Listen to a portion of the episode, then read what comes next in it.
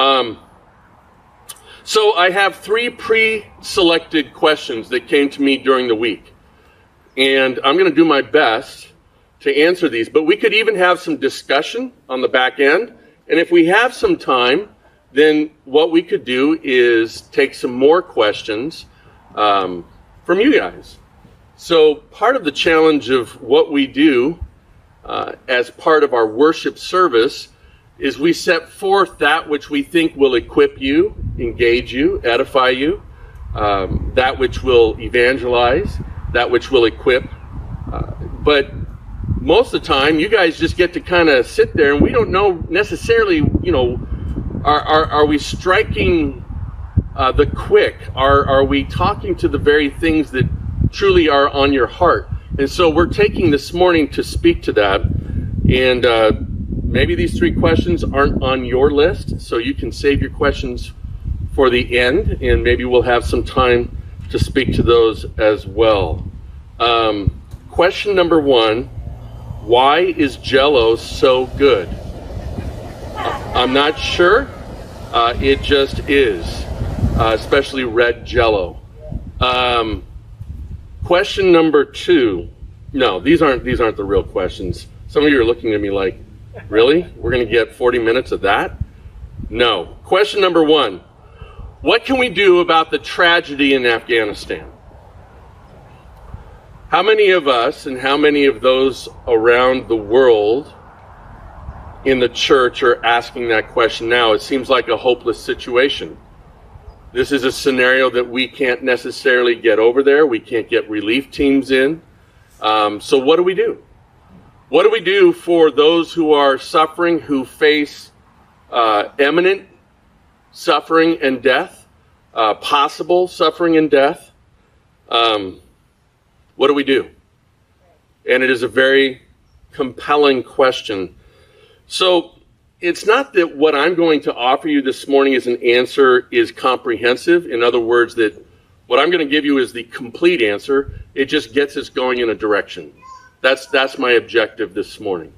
And and we're going to do our best to come with a realistic answer, something that has tangible application, but also speaks to the soul and and speaks to uh, God's economy in the midst of all of that, um, and, and the the challenges and the tension that's within the question. So my my advice right out of the gate is number one, don't politicize it. Uh, when we have, when we politicize very important suffering, challenges, issues, we lose our efficacy in addressing those things. And usually what happens is just a giant debate in rhetoric, right? And and the enemy knows this. Read Screwtape letters. If you if you want to start answering some of these questions, about what's happening in our culture, what's happening in our world, get a book by C.S. Lewis called The Screwtape Letters. And if you want to approach it from a spiritual sense, that will change your thinking if you've never read it.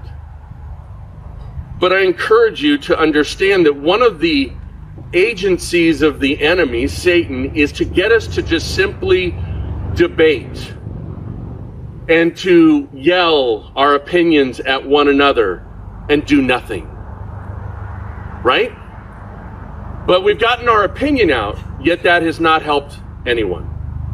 So, my encouragement to you is don't politicize any situation, but at the same time, especially in context of what's going on in Afghanistan, if we truly want to do something, if we truly want to be effective, let's start by not politicizing it. The suffering commands our compassion, not our opinions. Okay, so there's one thing. Two, nothing has changed in our world. Just because of what we've heard and what's flooded the, the screens and your phones and your media channels uh, has been about Afghanistan, have you been aware that this has been happening all over the world? And yet suddenly we're, we're, uh, we're all invigorated and we're all moved to do something, and yet this has been happening in the central areas of Africa. How many of you have been around long enough to remember the, the Tutsis and the Hutus out of Africa and the genocidal cleansing that was going on there. And yet, if it weren't just for a few organizations, we wouldn't have been aware. How many of you are aware of what's happening in China to the Christians in China? Afghanistan com- pales in comparison to what's happening all over the place. So, my point is simply this nothing has changed in our world just because of the magnification of what's happening in Afghanistan. Suffering is unilateral. And if, if you want some deeper thoughts on suffering, go look up and, and view and, and start taking some notes on uh, last week's message. It was all about suffering. But suffering is unilateral. It happens on so many different levels. Think about the fact that there is suffering just even in our own city maybe even in our own neighborhood, maybe even on our own street, there's immense suffering, and yet we're focused on the suffering that's happening in Afghanistan, and some of the times we're just addressing it through opinion and rhetoric and talking about it. So these are things to be mindful of so that we are truly effective. We truly are doing something about what's happening in Afghanistan. Suffering is unilateral. It's not just in our face with Afghanistan. Now, it sounds like I'm trying to diminish the suffering that's going on. I'm not. I'm trying to help you wrap your hearts and minds around the bigger picture so that we can do something in what seems to be something we can't really do anything about. Does that make sense? So if we if we start to look at these ideas, let's stop politicizing it. Let's uh, let's start attending our compassion towards suffering, not our opinions. And if we start to understand suffering has been here from the dawn of man, and that suffering is nothing new to our world, okay, we're going to need some more chairs, folks. So some people can step up and grab some chairs. Uh, not our visitors. You guys, you're, you're good. Um, so we have a gentleman over here. Um, feel free to find a spot somewhere to sit. Invite people to sit next to you so that they're not suffering. See how I just worked that right in there. Number three, be truthful about what history will record. Right? So if we lean back on, on the first point, where we have all these opinions. Have you ever met someone who just totally had a wrong accounting? A complete wrong accounting of something that happened historically or hysterically? Right? And the challenges are that when we look at some of these world events that are happening, such as what's going on in Afghanistan, I implore you to start thinking through what will history say so that you are on, and here's a nice colloquialism, you are on the right side of history. Got it? Because if we truly want to be effective, then what we want to do is we want to think what is the reality, what are what are the truths that are going on here so that I truly am effective in helping those who are suffering. It helps me be better planned. It helps me be more effective with whatever level of compassion or whatever level of service that I might provide. If we're truthful about what history will record, uh, then be willing to have it form your conviction on the subject. Have you ever met the person that had a deep, resounding conviction about something happening on the world stage and they acted on it, but they acted on something that was surreptitious? that just they didn't have all the facts, that history wasn't kind to their view on it. And you notice what I'm doing with all of these suggestions as I'm massaging you through this question. I keep talking about someone else who does these things, right? You know that, that effective technique of, of speaking. So, really, what we need to be doing is looking at ourselves and thinking about how, how truthfulness about the historical record on things should form my conviction. And for most of us, we're probably thinking about someone who holds an opposite conviction of us on the political stage and how they're completely wrong and they really need to hear this message. right? And so, how can we help those in Afghanistan get it right?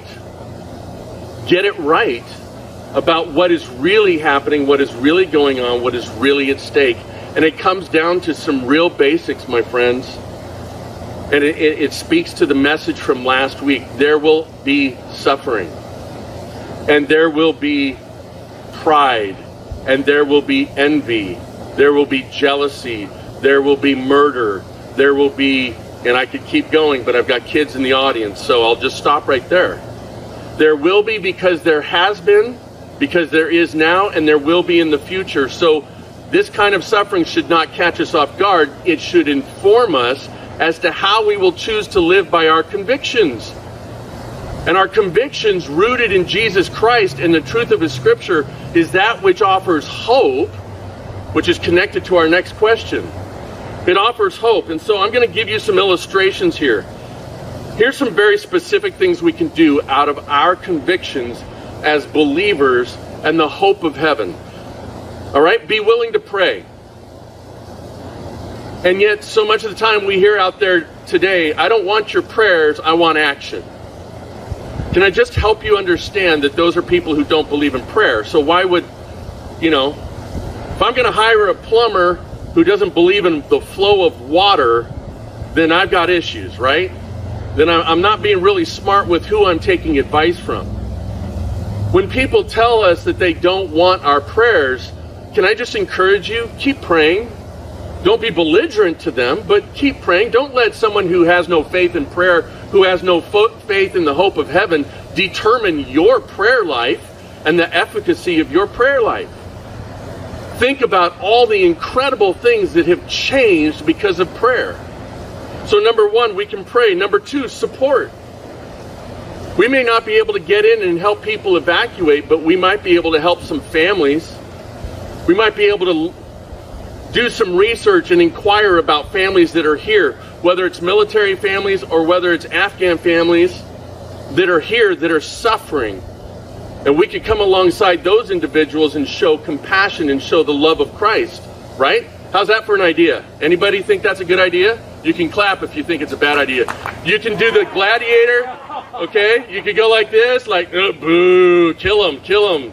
And then Brad will walk up with his sword, his centurion sword, and, and give me a nice dagger in the back. No, he won't do that. So we can support, we can pursue again, I'm drawing some lines of what we tend to do in America. We tend to pontificate on ideas. We like to be able to discuss these things around tables. We like to be able to share on our social media our opinions, but it's not doing anything. But let's pursue that which we can actually have an effect on, right? This stage was filled by four gentlemen that's, that sacrificed time and energy and um, so many different things where they shared from their lives how Christ changed them. They did something rather than just hold their convictions and hold their, their views to themselves. This is where the effectiveness of the love of Christ Jesus comes into place. Yes or no? Okay, let's forget that one because it's so it's so quiet. Let's go. If I go yes and you like it, then do something audible. There, that's not bad. If if you don't like it, what do you do? Okay, thank you, Pete. So when it comes to this idea of what can we do about Afghanistan, the concept and the advice of pray, support, and pursue. Do we get a or do we get a. Which one is it? One, two, three. Okay, now see that? You're doing exactly what I told you not to do. We're just throwing out our opinion. Yay! right? I caught you. What we want to do is we want to do something and do it today. Parents, one of the best things you can do is on the way home talk with your kids and say, What are we going to do? Because they're watching you. Pastor said we should get out there because in the love of Christ, we should do something. You see what's happening right now? Brian's getting up to make a place for Margie. This is doing. Brian's like, Don't bring, look, and now they're like hugging each other. This is beautiful. Let's just keep watching Margie. Welcome, Margie. Acts 11 27. Turn there in your scriptures. It's one thing for me to give you information, it's a completely different thing to give you biblical support for this. To look at the example of people running in front of you. Anybody ever have a coach? Or anybody ever have somebody that they looked up to, uh, a mentor, that you chose that individual to have influence in your life because they did, they didn't just say. They did, they didn't just say. So, what I want to guide you to is principle, without a doubt, but I want to guide you to principle of people living it out. So Acts 11 27 says, Now in these days prophets came down from Jerusalem to Antioch. And one of them, named Agabus, stood up and foretold by the Spirit that there would be a great famine over all the world. This took place in the days of Claudius. Okay, Claudius, Roman emperor, and there was a famine throughout the whole world. And so this prophecy came true.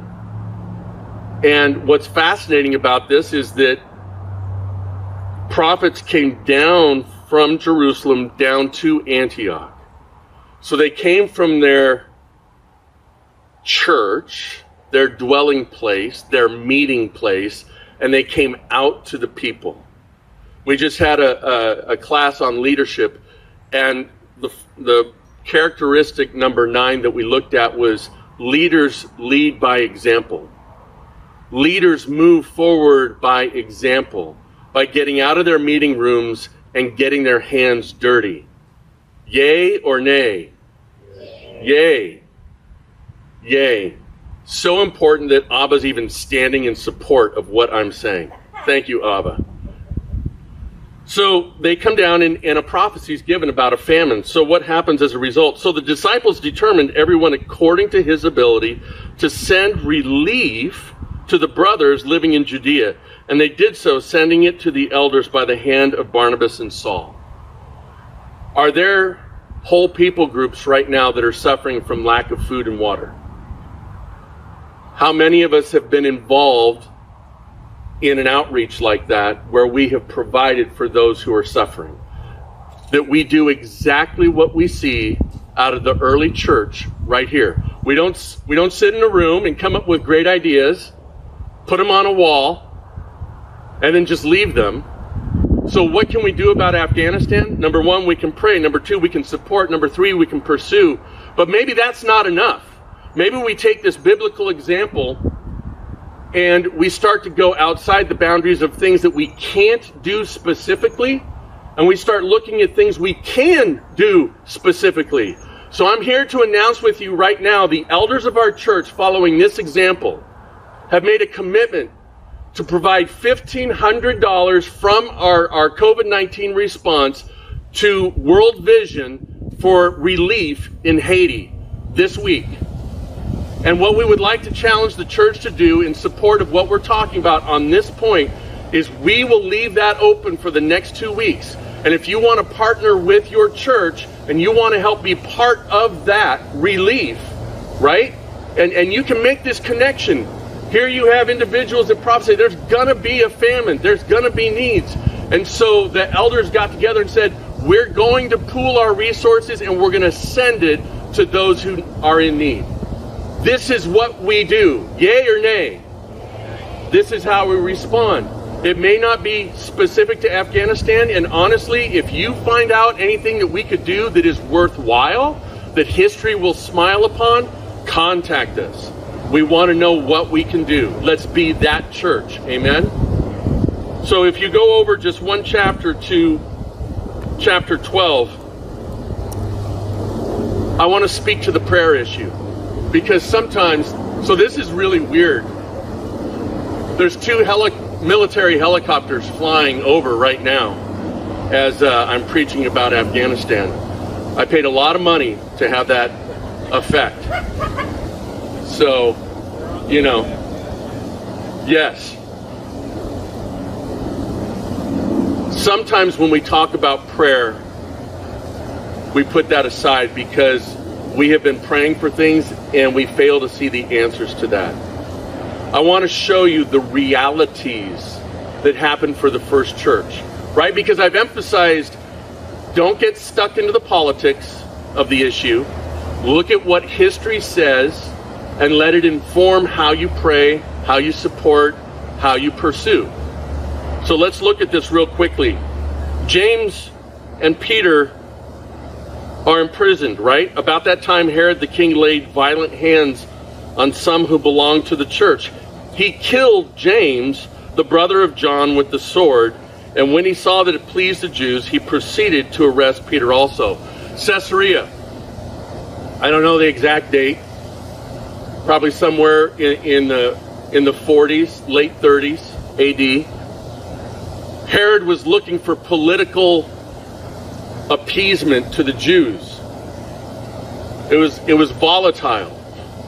And so what he does is he arrests some of the leadership and it pleased the Jews. So one of those individuals he takes from prison, James, and he has him beheaded by the sword in front of a large crowd. And the crowd is overwhelmingly excited. Does this sound like Afghanistan and the things that we're talking about and the the perilous danger that those individuals will be facing or some have already succumbed to?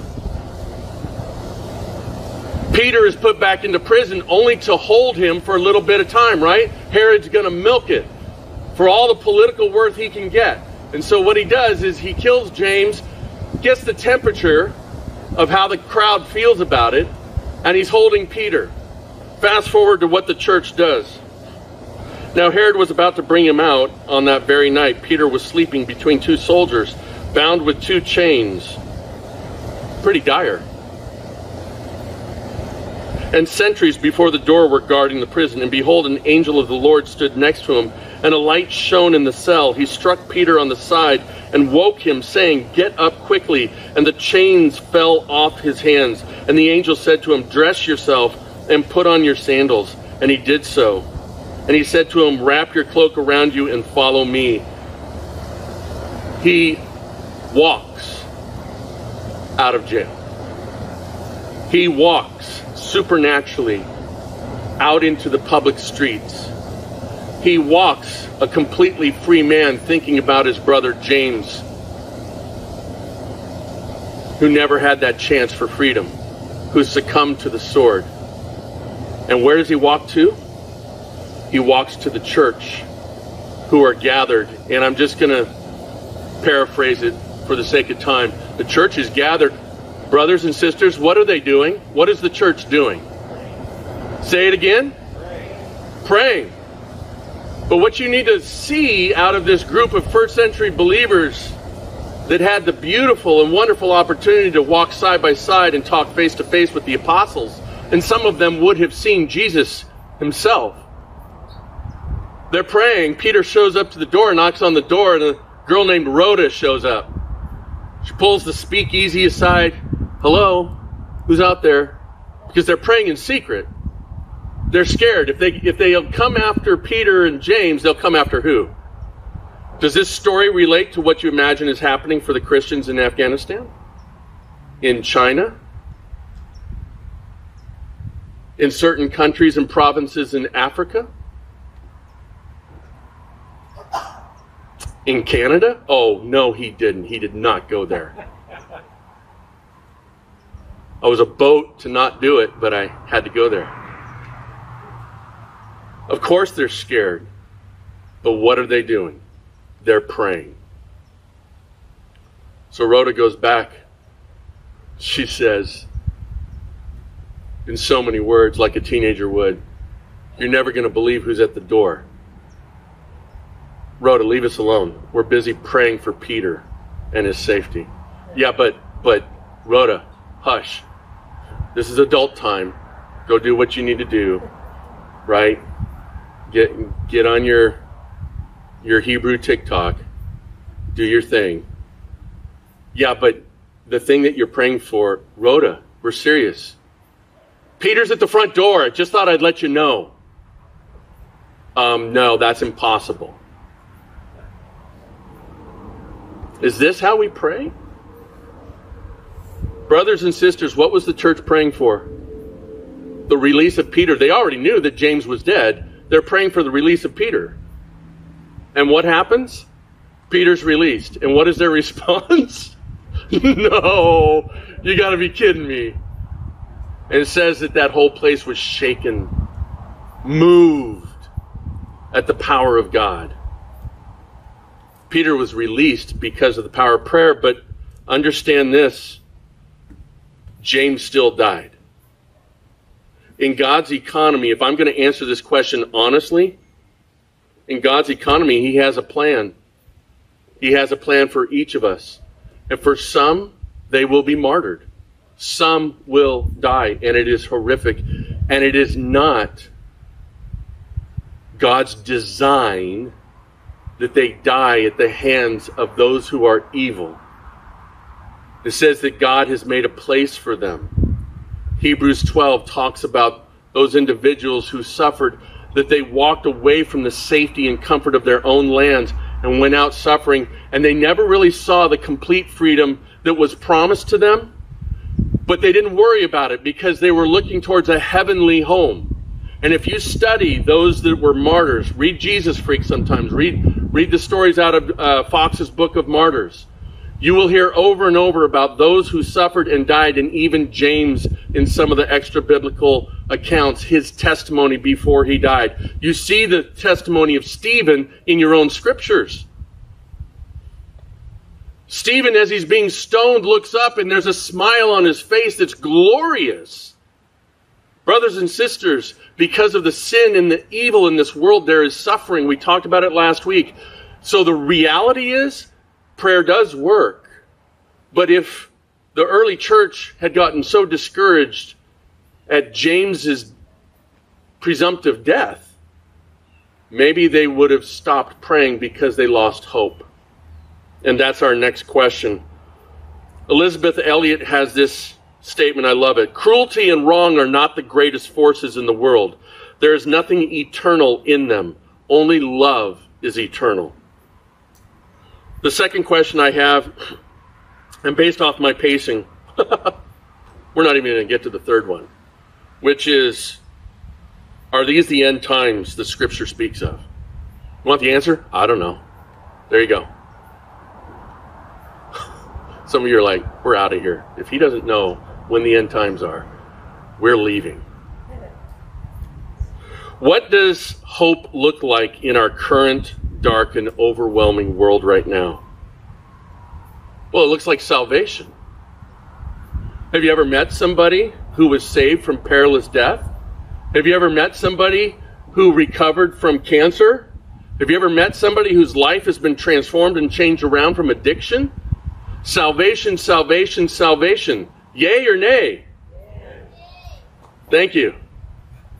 Let's just check and see if you'll do a nay. Thank you. It looks like salvation. You can't have salvation if you don't have crisis. Do you realize that? Now, ultimately, with our souls, the crisis is we're separated from God because of sin. And because of that separation, Jesus says over and over and over, he talks about a place where there is gnashing of teeth. He talks about a place of eternal torment. And here's the, the wonderful message of salvation and hope is that Jesus said, and the Father said, and the Holy Spirit said, it is not what we want for you. So we're making a way. We are providing hope. Amen? Or yay? So our salvation is the answer to that question about hope in a current and dark and overwhelming world.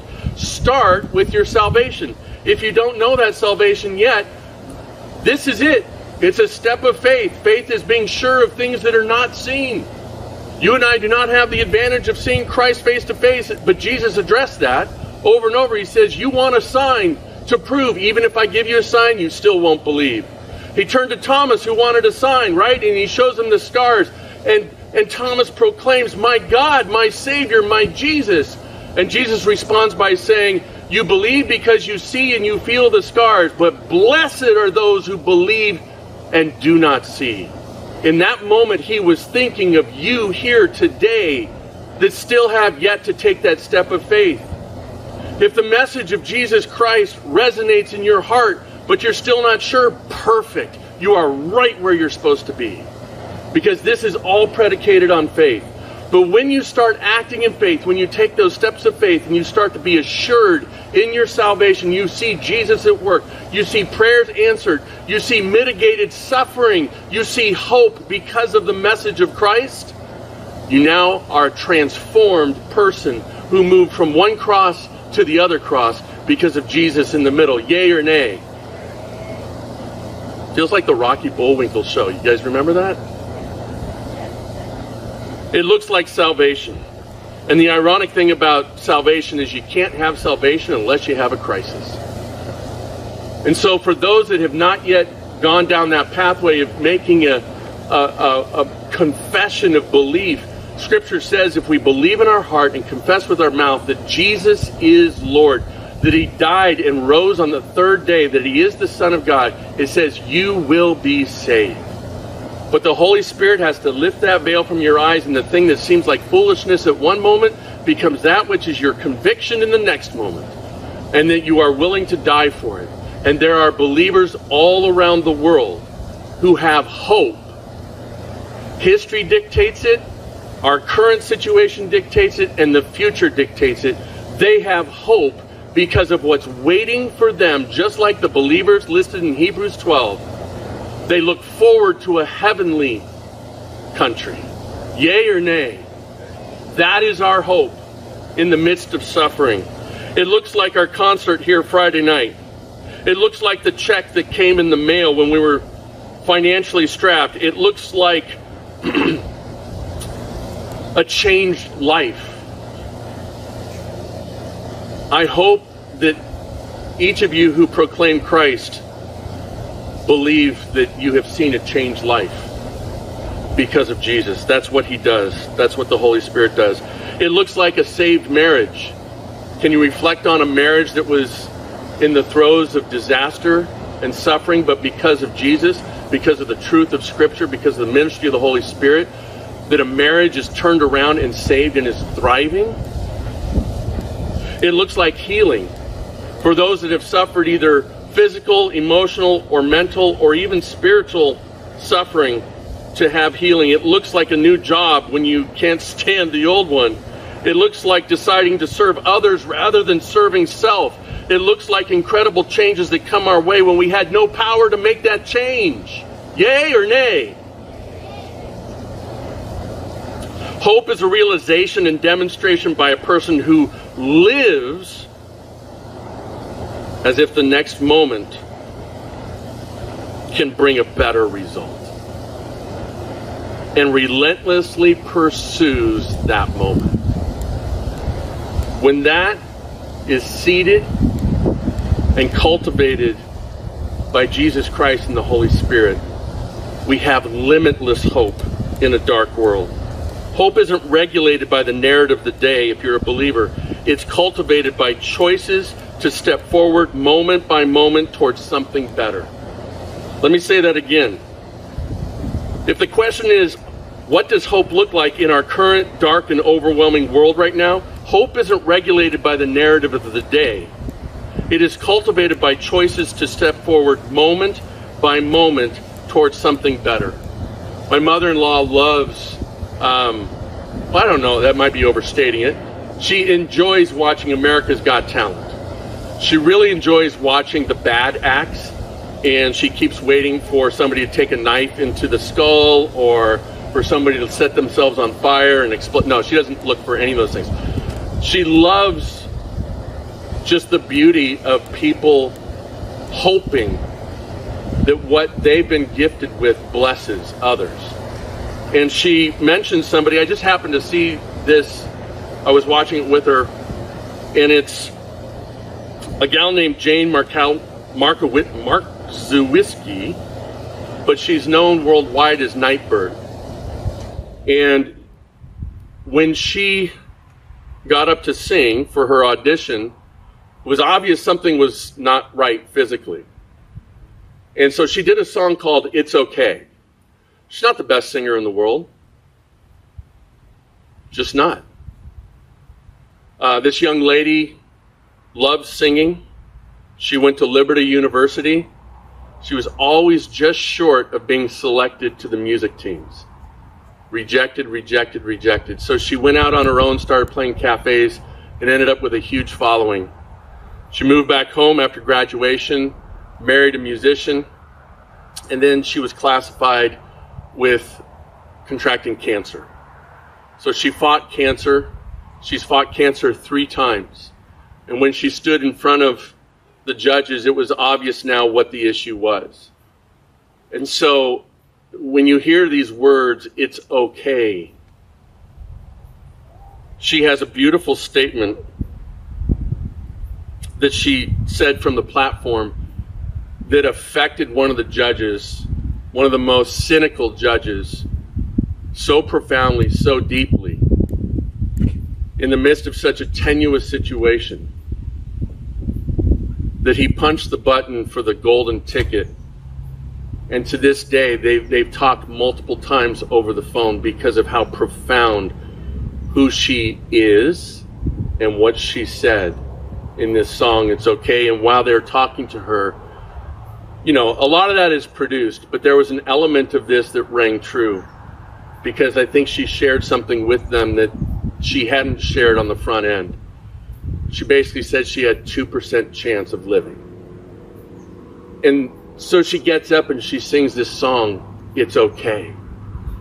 And it so profoundly affected all four of those judges that they started talking in different terms about her glow, about the light of her life, and how it was changing the room. Someone who should have lost all hope. Someone who should have, with their circumstances. Oh, by the way, once it was determined that she had cancer, her husband left her. And yet, this beautiful girl emanates such a level of joy. And she shared these words from the stage that profoundly affected so many people. You can't wait until life isn't hard anymore until you decide to be happy. Hope is a decision to place your faith in that which is worthwhile, that which moves you into joy, happiness, goodness, godliness. And if we fail to move in those directions and take steps in those directions because of the circumstances around us, brothers and sisters, that's because we made the choice to do so. And as I have encouraged you, let history dictate some of your thinking on this. There is person after person right out of Scripture that you can look to the example of their lives, primarily Jesus Christ and you can see how, regardless of the circumstances, it says, For the hope set before him, he endured the cross, scorning its shame. Other passages that speak to this. Uh, by the way, she has seven dots tattooed on her arm, and she was asked in an interview what those seven dots mean. And it, a quote, or she did it based off of Proverbs 24 16, that says, in effect, seven times a man falls, but seven times the righteous get up. We get up because of the hope of heaven. We get up because of the hope of the Spirit being effective in our lives every day. Yay or nay? Yay. Romans 5, 1 through 5. I got a question on this last week, and I'll close with this. Romans 5, 1 through 5.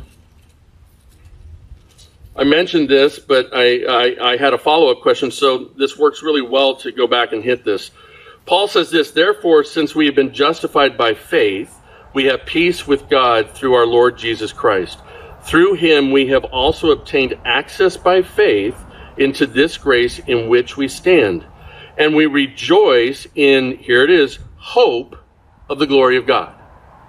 So, regardless of our circumstances, we rejoice in the hope of the glory of God, seeing God manifested around us, His goodness, His righteousness, His godliness, right?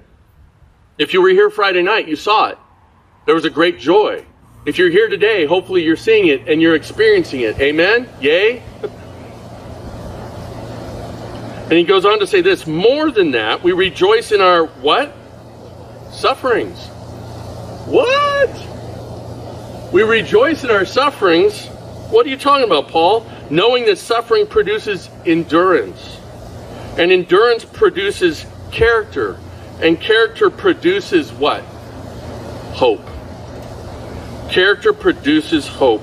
And hope does not put us to shame because God's love has been poured out into our hearts through the Holy Spirit whom he has given us.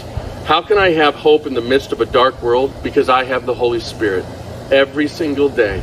I have the truth and the promises of Jesus Christ every single day. But if I do not pursue those and make active decisions to live in those, then I will be swallowed up by the ugliness of the world around me. The ugliness is very real. But Jesus, because of his death and resurrection, has had victory over darkness. Yea or nay? Yea. With that, let's pray. And I'm going to ask if a couple people would just stand where you are to pray for those suffering around the world, whether in Haiti, whether in Afghanistan, whether it's on your street, whether it's uh, within your own family. Suffering is suffering. But hope does not disappoint, especially hope in Jesus Christ. How can someone who's facing imminent death, like Nightbird, have such joy in her heart and in her life? She will tell you it's because of Jesus Christ and the hope in Him and what she has waiting. Just like Savonarola, just like so many martyrs throughout the world. The ones in our history, the ones currently, and the ones to come that sing in the midst of being sacrificed. Hope does not disappoint.